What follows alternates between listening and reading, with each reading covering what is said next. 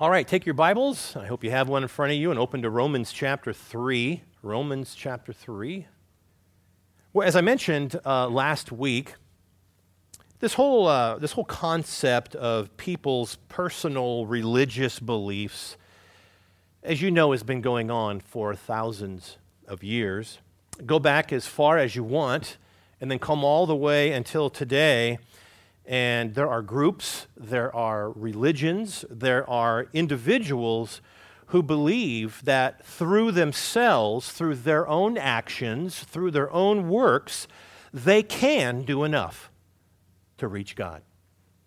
And not only that, but, but something we see more of today is that people will simply create some trendy God in their own mind, which somehow gives them confidence that they will go to heaven. You can go out and you can share with somebody on the street, maybe a coworker, somebody in the grocery store. You can share with them who God is. You can share with them the God of the Bible, Yahweh. And they will say to you, Well, the God that I worship doesn't send people to hell. The God that I worship uh, is all love. He would never do that to somebody. Then you can go along to the next person, tell them the same thing. Well, the God that I worship is going to weigh your goods and your bads when you get to heaven, right? Three days later, you go to the next person, the God that I worship, and it's just this continuing on.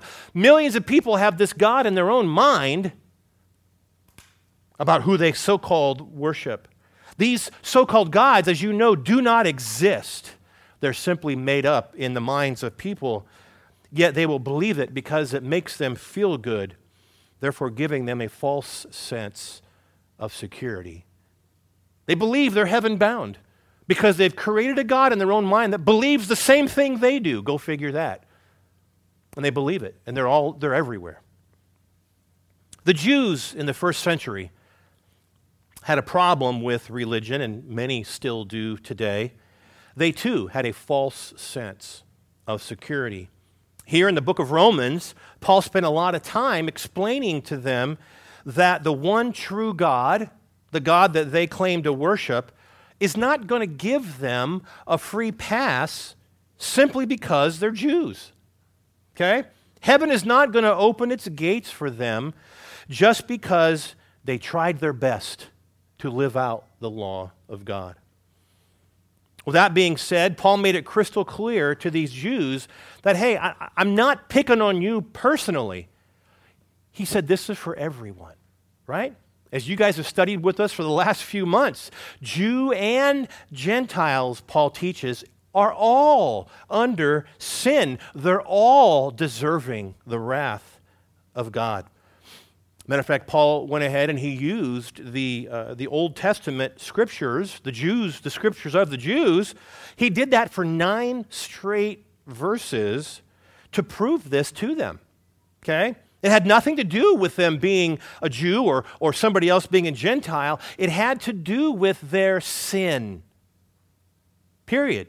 It has to do with sin. Every human being, he declared, is depraved and lost in their sin, and they themselves can do nothing about it. Chapter 3, verse 20, I've read it before, but it simply says, no one will be declared righteous in his sight by observing the law. Now, of course, that's talking to the Jews specifically, but what it's saying is you can't earn your way to righteousness. It's impossible. So, with that being said, from chapter 1, verse 18, all the way to chapter 3, verse 20, there's no way that you could have missed the fact no way possible that you could have missed the fact that you and every person is a sinner, and in reality, we're all doomed because of that. Okay? But then, after all of that talk of sin, for all of those verses, Paul finally came to chapter 3, verse 21. And at this point, he's going to give the answer to the question I'm sure many of them had, and that is, well, then, then how do I get right with God? How? Being that I am sinful, being that I am depraved, deserving of the wrath of God, is it even possible? Is God even reachable? And Paul said the answer is yes. And this is where we spent all of our time last week uh, before we shared in communion together. So we just went through the one verse. But let me read that for you real quick. Once again, verse 21, chapter 3. He says, But now a righteousness from God, apart from the law, has been made known, to which the law and the prophets testify. In contrast to what was just written, he's saying here there is a righteousness that is to be obtained. There is, it is out there. It's not from you, though. And as he says there in verse 21, it's not through the law either. And for that matter, Paul says, look, it's nothing new. I'm not just making this stuff up, because he goes on to say in that verse that the law and the prophets actually are witnesses or they testify of this. And Paul, of course, is talking about what was stated in the Old Testament pertaining to the coming of the Messiah. And that salvation, by the way, just like with Abraham, was by faith. I mentioned these last week, but Habakkuk and Daniel and the Psalms, Isaiah, Zechariah, they all speak of this. Okay? Matter of fact, I mentioned last time, but I always found this interesting. I talked with Ken about it a few weeks ago on the road to Emmaus, right after Jesus rose from the grave. He didn't quite look like, you know, they didn't quite recognize him, but he's talking to these, these two men, and it says, beginning with Moses and the prophets, the Old Testament, that's how we would say that, Jesus explained to them what was said in the scriptures concerning himself. It's as if Jesus had an Old Testament with him. Let me share with you what the Old Testament, what the Psalms, what Moses, what everybody said about me. See? So, as Paul is saying here, it's, it's nothing new. It's been written in the scriptures for centuries. Okay? Now, with all that being said, the key, though, in this verse, in verse 21, is how we obtain that salvation. Because remember, he just spent all this time talking about sin and sin and sin. So there was no misunderstanding that you're a sinner. You can't be saved on your own. Okay? And so here, he comes and talks about how we can obtain it. Yes, it is by faith, and we'll talk about that in the very next verse. But he says here in verse 21 it is a righteousness from God. Okay? Now, he mentioned that earlier on in chapter 1, verse 17. Many of you know this. It says, For in the gospel, a righteousness from God is revealed, or it is made known. And he says, It is a righteousness that is by faith. So, in other words, there is a righteousness out there. It comes from God, and it's by faith. Okay? So, here you have in this verse the righteousness of God, he says, through faith in the gospel, he says that righteousness, this is God's righteousness, right? That righteousness is then passed on to you and to me. Hence, he says, this is the righteousness from God. It's God's righteousness, and he passes that on to us. Kenneth Wuest, in his Greek studies, he says, it is a righteousness bestowed on man by God the righteousness which becomes ours is that which God has ascribed to us. You can also just flip that around and say, it ain't ours. it ain't our righteousness. Okay? Theologians, folks, call this imputed righteousness. You and I, believers in Christ, are declared righteous, not because of anything that we have done, but what He has done for us and to us. Okay? As I said last week, the gospel would not be good news. You know, the gospel means good news, right? The gospel would not be good news for you and for me if it simply revealed the righteousness of God. That would be good to know. It tells us about the character of God. We want to know those things. Okay? But it's good news because that righteousness is now credited to us. That's why it's good news, folks. It, once again, it's it, the imputation. We are undeserving. We have no righteousness of our own.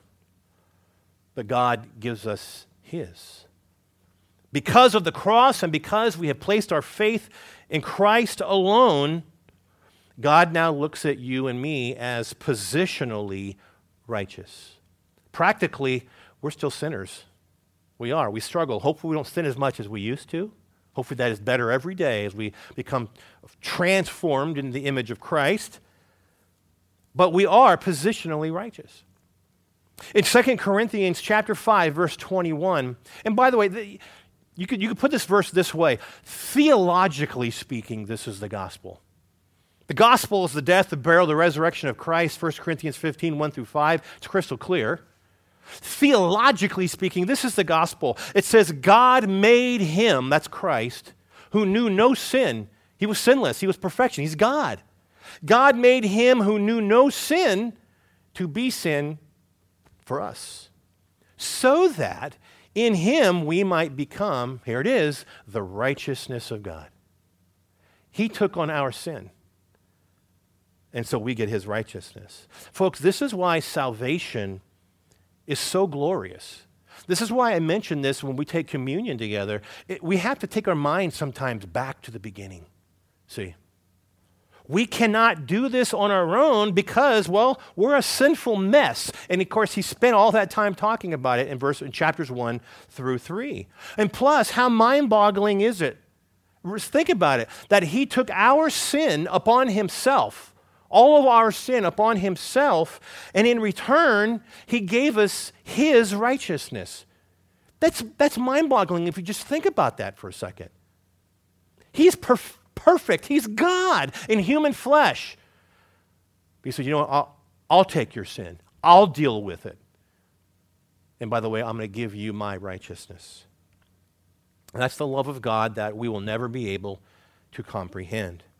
Why would a perfect and holy God deliver you and me from a horrible state of sin and depravity and yet place us in the possession of His perfect righteousness? That is amazing. That's why it's such a, it's such a contrast as he goes all of these verses and then to bam, starting in verse 21, he lays it out. It's truly amazing. Well, there's much more to, to say on this issue as we now move into the next few verses. And as we do, please remember, okay, because this is important as we understand the context of what we're talking about. Paul has just spent 64 verses focusing on the subject of sin. That's a lot of verses focusing on the subject of sin. Okay? He just spent 64 verses on that, okay? The sin of mankind. Now he's bringing us the greatest news that the world could ever hear. Once you realize I'm, I'm lost, I'm depraved, I've rejected God, I have nothing to give of my own, and then once you see what we're talking about, oh man, that's about as good as news as you can hear. Let me read now verses 22 through 24. He now says, this righteousness from God comes through faith in Jesus Christ to all who believe. There's no difference, for all have sinned and fall short of the glory of God, and are justified freely by His grace through the redemption that came by Christ Jesus. Folks, I hope you realize when I read those verses, or you can even read, put in verse 21 if you'd like. There is no me, there is no myself, and there is no I. Okay? In those verses, you recognize salvation is of God. Okay? It is His righteousness. He's already told us that twice. He tells us it is by His grace. And then lastly, it says how it is Him who freed us. That's that word redemption. It's of God. Okay? As verse 21 just spoke of the righteousness of God, right? He just spoke of the righteousness of, of God, uh, his righteousness that's imputed to us. He now mentions it again in verse 22. Okay? Well, I'm going to read it one more time. Verse 22. This righteousness, meaning the one I just got through mentioning, from God comes through faith in Jesus Christ to all who believe. Stop right there. This righteousness folks, that comes from God, that He attributed to you and me, Paul has made it clear all along that it is not and has never been something we can earn. It's easy to fit those things in there because you see this and you're going, Where am I in all this? You're the sinner. That's where you are in all this. I'm the sinner. That's where we're all in this. Okay? Paul says it is not, has never been, ever, by something that we can earn.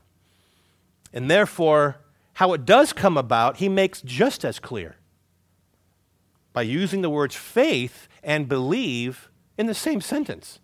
I mean, he makes it clear. He's been very clear about how this is not earned. Now he makes it very clear it's simply through faith, it's through your belief. See? Now, there should be no misunderstanding. Salvation has always been by faith. Do we all get that?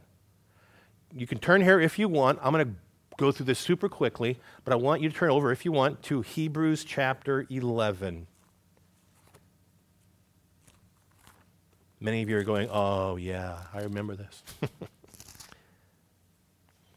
Hebrews chapter 11, it's talking specifically about faith, period. The whole chapter is about one thing faith. Interesting, though, by the way, it's also about, it only mentions those in the Old Covenant, in the Old Testament. But I want to use this to show you that, once again, salvation is always by faith, it's never been by anything else. I'm going to go through this really quick, but verse 3, he says, by faith. Verse 4, by faith, Abel. Verse 5, by faith, Enoch. Verse 7, by faith, Noah. Verse 8, by faith, Abraham. He says it again in verse 11, by faith, Abraham. Verse 17, by faith, Abraham. I'm thinking Abraham's a pretty important people to the Hebrews. What do you think, right? He goes into verse 20 every time by faith Isaac and then Jacob and then Joseph, by faith Moses. Once again, verse 24 by faith Moses. Verse 29 By faith the people passed through the Red Sea onto dry ground. Verse 30, by faith the walls of Jericho fell. Verse 31, by faith the prostitute Rahab believed. You see where it's all going with this? This whole thing is by faith, by faith, by faith. All of it. All even all these folks in the Old Testament, it was by faith. Personally, I get a kick out of the fact that he mentions Abraham three times. Abraham is the father of who? The Hebrew people, the Jewish nation. and yet he mentions about Abraham. That's who they always go back to. Well, I'm a descendant of Abraham. Right. And Abraham believed, and it was credited to him as righteousness. Faith, right? He also mentions Moses. By faith, Moses. Moses was the giver of the law, but he says, by faith. Moses. See? Folks, as you know, the book of Hebrews, as well as the book of Romans, or if you will, the entire New Testament, every book that's there was written in the first century. Okay? All these letters were written in the first century.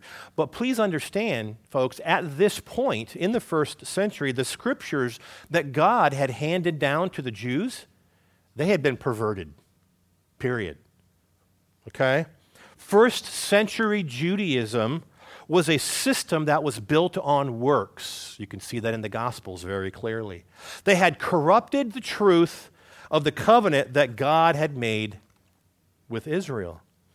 It had become, Judaism had become a legalistic righteousness. As one commentator puts it, it was a system of self effort, self salvation, and self glorification. Okay?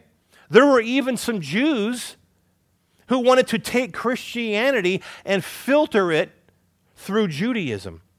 If you remember our study through the book of Galatians, by the way, the, the, entire book of Galatians is on one, one subject law versus grace. That's the whole book. But if you remember that, the Judaizers wanted to do this, didn't they? The Judaizers said, well, you know what? You know, the Christianity, okay, it's fine, but you still better get circumcised. You still better obey the law of Moses is what they said. Folks, you cannot take salvation by faith and mix it with a system of works righteousness. Okay? Those two things are diametrically opposed to one another. Period. The only place that faith and works go together are the works that are the byproduct, the evidence of our faith. Right? James chapter 2 is very clear on that issue, isn't it? Uh, other areas, but James lays out a very very, very good section of that. The only place that faith and works go together is when, by faith, you see those works, you see the evidence of it. Okay? Outside of that, faith and works are like oil and water. When it comes to salvation, you cannot mix them. Okay? This is one of the many areas where Catholicism goes awry, right? This is where you hear me say things like we are saved by grace alone, through faith alone, not by faith plus something else. There's a reason why those words alone are there. Okay? The Catholic Church went as far as saying in what's known as the Council of Trent that those who hold to sola fide, faith alone, what that means, okay, they are accursed, anathema, if you believe that you're saved by faith alone. The problem they have isn't with us, it's with the Word of God. See, there's an issue there. Catholic beliefs, Catholics' traditions, and other people, not just Catholicism, but they filter their own stuff in there and it takes over Scripture. Scripture says otherwise, and Scripture is the authority that we stand on. The Catholic Church and, and, and many people feel that they just, I just have to have a part in my salvation. It's that feeling, I got to be a part of this. And this is why Paul spent so much time in the first three chapters here in Romans proving man's depravity. This is why he did this, to show us we can't. We can't have anything to do with this. We are a disaster. Especially even speaking of those nine verses he brought from the Old Covenant. Our mouths are open graves. The poison of vipers is on our lips. There is no one righteous. He says, not even one. And those are just three little things I remember off the top of my head. There's a lot going on there. Something else that I want to point out is to whom our faith is in. Okay? Now, to you and me, I get it. This might seem a little obvious, okay? But I cannot tell you how many times, folks, that I hear that someone is a person of faith. Faith in who? Faith in what? What, does that even mean? I'm a person of faith? It's like non Christians you see all the time. Oh, I thank God. Well, what phony, made up God are you talking about? Because we know it's not the God of the Bible because you've rejected Him your entire life. But I thank God. What, what does that even mean? See? Just the other day, just this last week, I read an article. Couldn't pass it up. I knew it was going to make me mad, but I read it anyway, because that's the kind of guy that I am. The 10 most religious people in Hollywood. That right there, that right there ought to say something. Going, I mean, there, don't get me wrong, there are a few good people out there. There, there really are. But, and it spoke of their faith. It spoke of their faith. Folks, it was ludicrous. It was, it was bizarre. To go, I'm not going to go through all the people and who they are and all that kind of stuff, but people keep using this generic term, faith, as if uh, it doesn't matter who your faith is in. Just faith. That's it. Folks, your faith is only as good as the object in which it is placed. You get that? You can a scale of 1 to 100. You can be a 100. Nobody has more faith than you. Your friends will say the same thing. But let me tell you what, when you begin to walk across that rickety old bridge across the canyon, your faith is only as good as that rickety old bridge is. I don't care how much faith you have, it's irrelevant. It's only as good as that. Every time you hop in your car, every day, you have faith that when you put that pedal, your brakes are going to stop you. you. You do. Your faith is only as good as that those brakes are. If they're metal to metal, your, I don't care what your faith is. See? When I hear people talking about their faith, even on, say, Fox News, which I, I, do watch Fox News, but I hear people talking about their faith, and then I hear people talking about this new book that they have. Folks, if I don't hear the name of Jesus Christ, I don't care. I, don't want to sit here and listen to your spiel. You might be a great reporter and do a great job. I might even like your show. But don't just sit here and say, my faith and then angels above and my book, and I, I don't care. What does that even mean?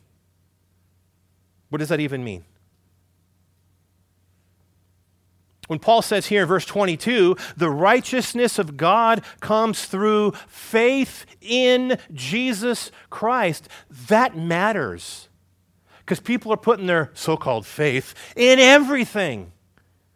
Or it's literally, it's faith in their faith. It's somehow the power of just blank faith. But he says it's in Jesus Christ. And by the way, as a side note, we're talking about the Jesus Christ in the Holy Bible. We're not talking about the Jesus Christ of Mormonism, right? Jesus Christ of Mormonism is the spirit brother of Lucifer, and he is not deity. The Jesus Christ of the Jehovah's Witness or the Watchtower Bible and Tract Society, he's Michael the Archangel, and he, once again, is not deity. The Jesus Christ of, of Islam, once again, matter of fact, he never even died on the cross, he never rose again. He's simply a prophet. Once again, he, he ain't the Son of God in their mind.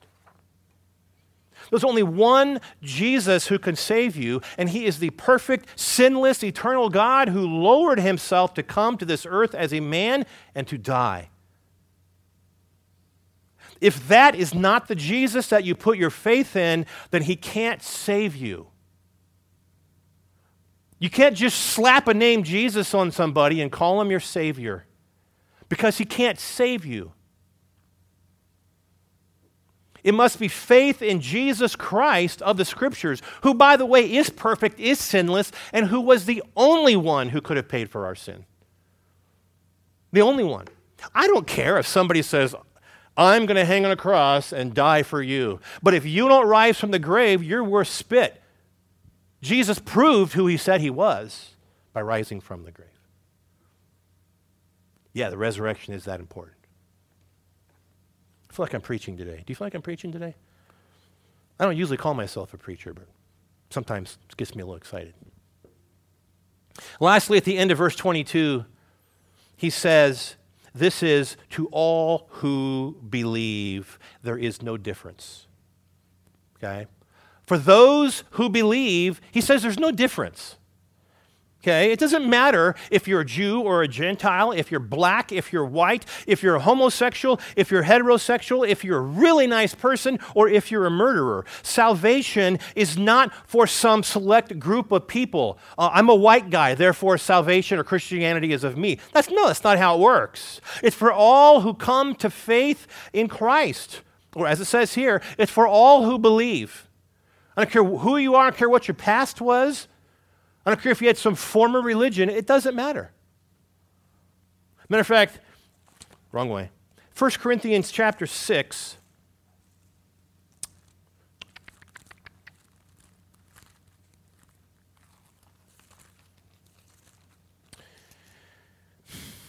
In 1 Corinthians chapter 6, starting in verse 9, kind of, it kind of proves this point. It says, Do you not know that the wicked will not inherit the kingdom of God? And he gives this list. It is not exhaustive, but he gives this list of who he considers wicked.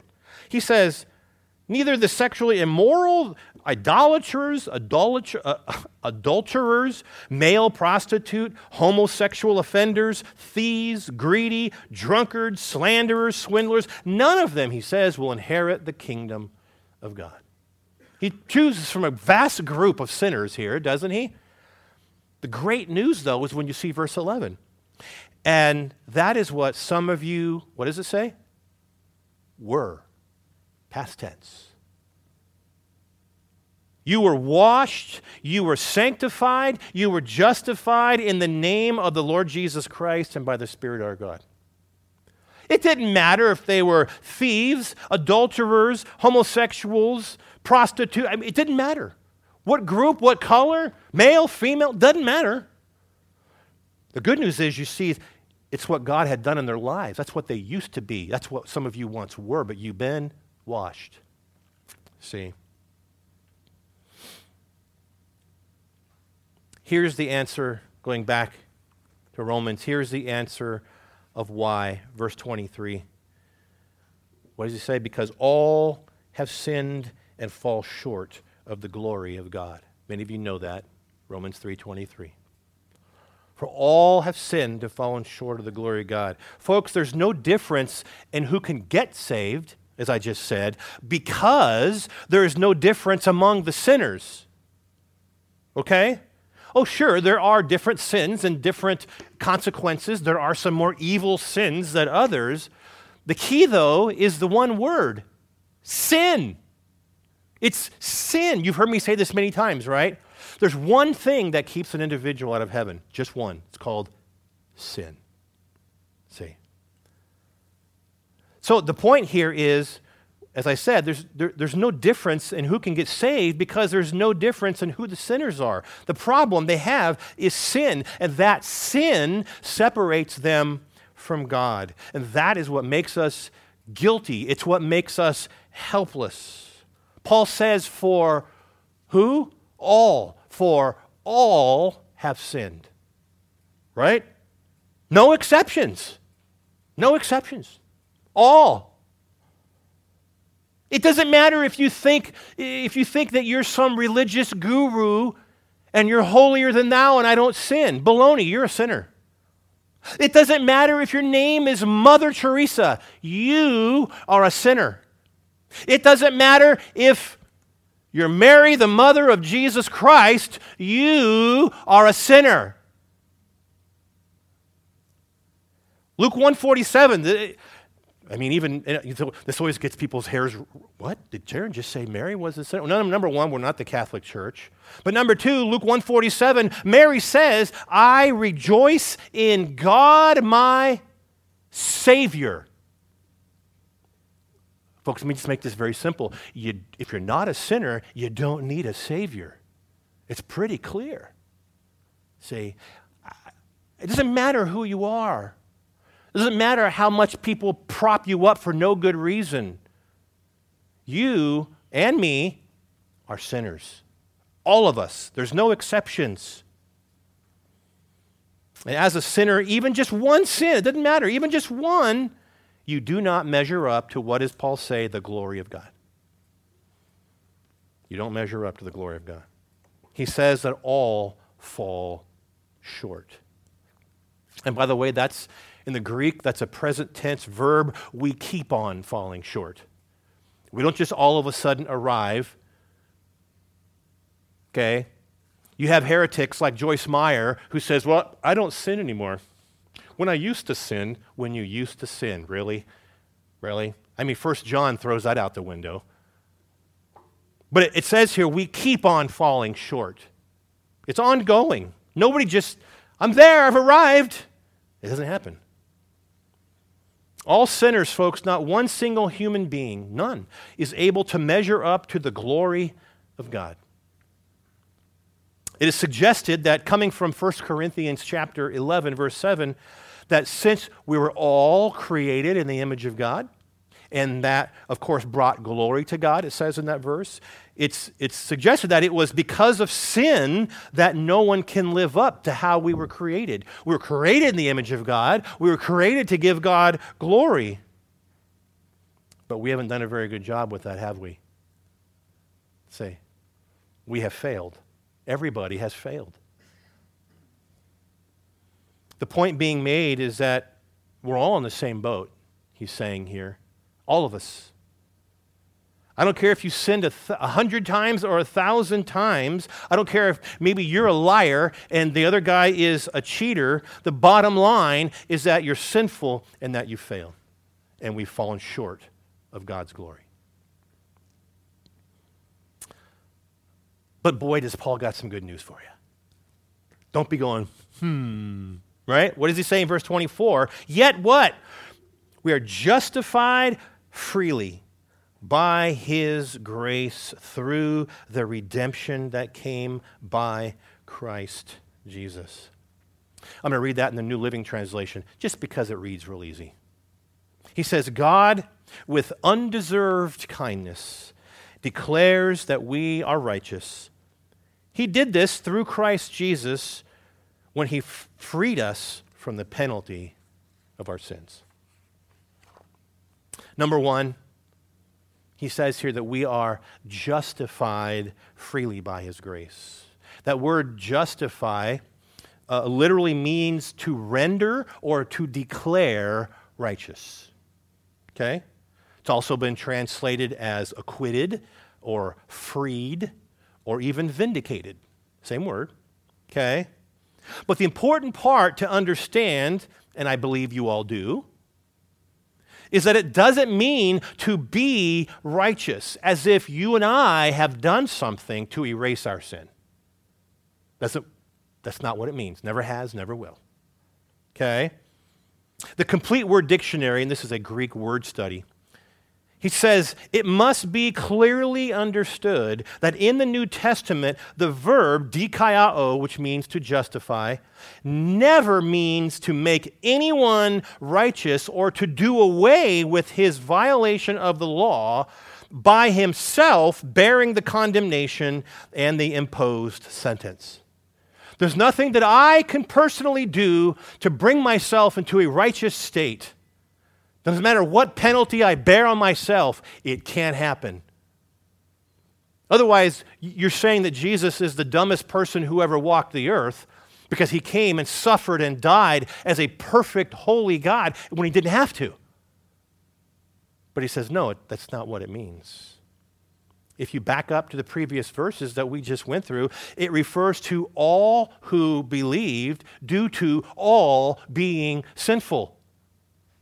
See?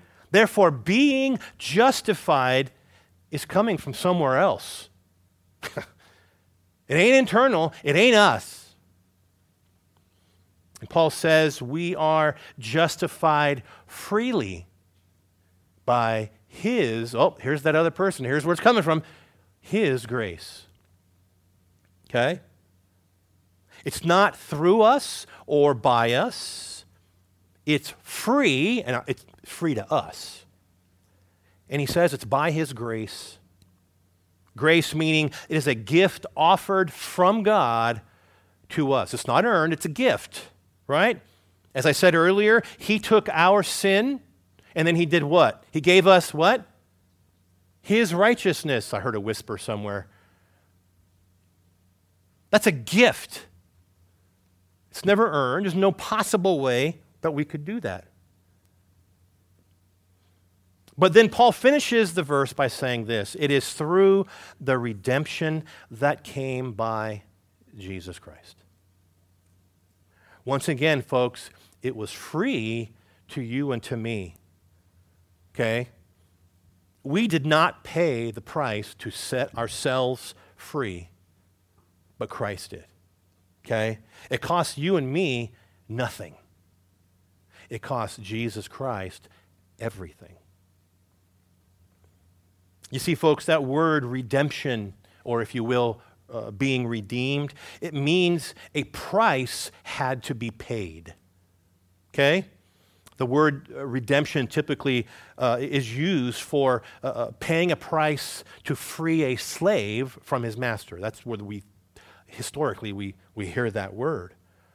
But because of our sinfulness, because of our falling short of God's glory, only the sinless Son of God could have taken this upon himself. Right? The wages of sin is what? Death, the Bible says. That's in Romans as well. Because of our sin, we deserve death. That is eternal separation from God. That's not physical death. We're going to die physically already anyway, thanks Adam and Eve. Spiritually, eternally, this is where we're getting at. Because of our sin, we deserve death. But because of the love of Jesus Christ, he says, I'll set you free because I'll pay the price. I'll do it. Meaning, I'll take care of that death for you. Right? The wages is something you earn, isn't it? The wages of sin is death. That's why it goes back and says, but the gift of God is eternal life. One you earn, you earn death, but it's a free gift of salvation. Jesus said it's only going to happen because I'm going to pay your sin debt. I'm going to die. I will pay your price because of Jesus' death on the cross, and as he says, because of our faith in him, our standing before God has changed dramatically. Huge. As Ephesians chapter 1 says, in him we have redemption through his blood. We have been bought because of his blood. We've been paid for because of his blood. And then he says, the forgiveness of sins. So as you, as we've gone through all these, these things in the first chapter, in the middle of chapter 1 through chapter 3, verse 20, in a just a plethora of sin, 60 some odd verses of sin and sin and sin. But he says, guess what? It's still available. Righteousness is available, but it's through one person alone, and that is the Lord Jesus Christ. When he died, when he redeemed you, he says, You know what? I'm going to pay for your sins. I'm going to forgive you of your sin, and I'm going to give you righteousness. It is free, but it's through faith in Christ and Christ alone, nowhere else. It's not my belief, folks. It's not me starting some religion. That's just reality. God says this is how it goes. You can have friends who are religious, it doesn't matter. Good people, don't get me wrong. They may even be sincere, but they're sincerely wrong. See, sincerity doesn't save you, Christ can. Because once again, there's one issue sin. Sin. No religion takes care of sin.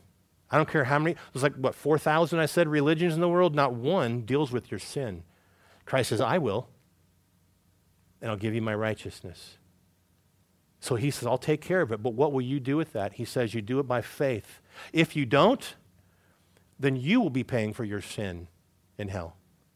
So it's you paying for your sin in hell or Christ paying for your sin on the cross. It's a whole lot of pride to choose the first, isn't it? The first one, isn't it? It is. So praise be to God that even though He's proved to us beyond a shadow of a doubt, and not that we need to be proof, you know you're a sinner. But God says, you know what?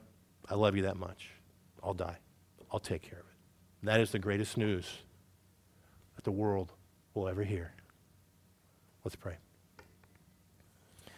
Father, thank you um, that we're able to share in this today. And, and Lord, I, there's even more to go. We're not even done yet. I mean, we're, not even close. But Lord, um, when you see the contrast, it makes it crystal clear. And this is why I, I, I think, Lord, it's important to teach your word in context because we go from such a beat down of sin. And we're involved in that. Just because it's written to the first century church, he could have wrote that to us today. It's sin and sin and sin and sin, and we are depraved, and there's nothing we can do to change that. And then all of a sudden, he talks about Christ and what he came to do.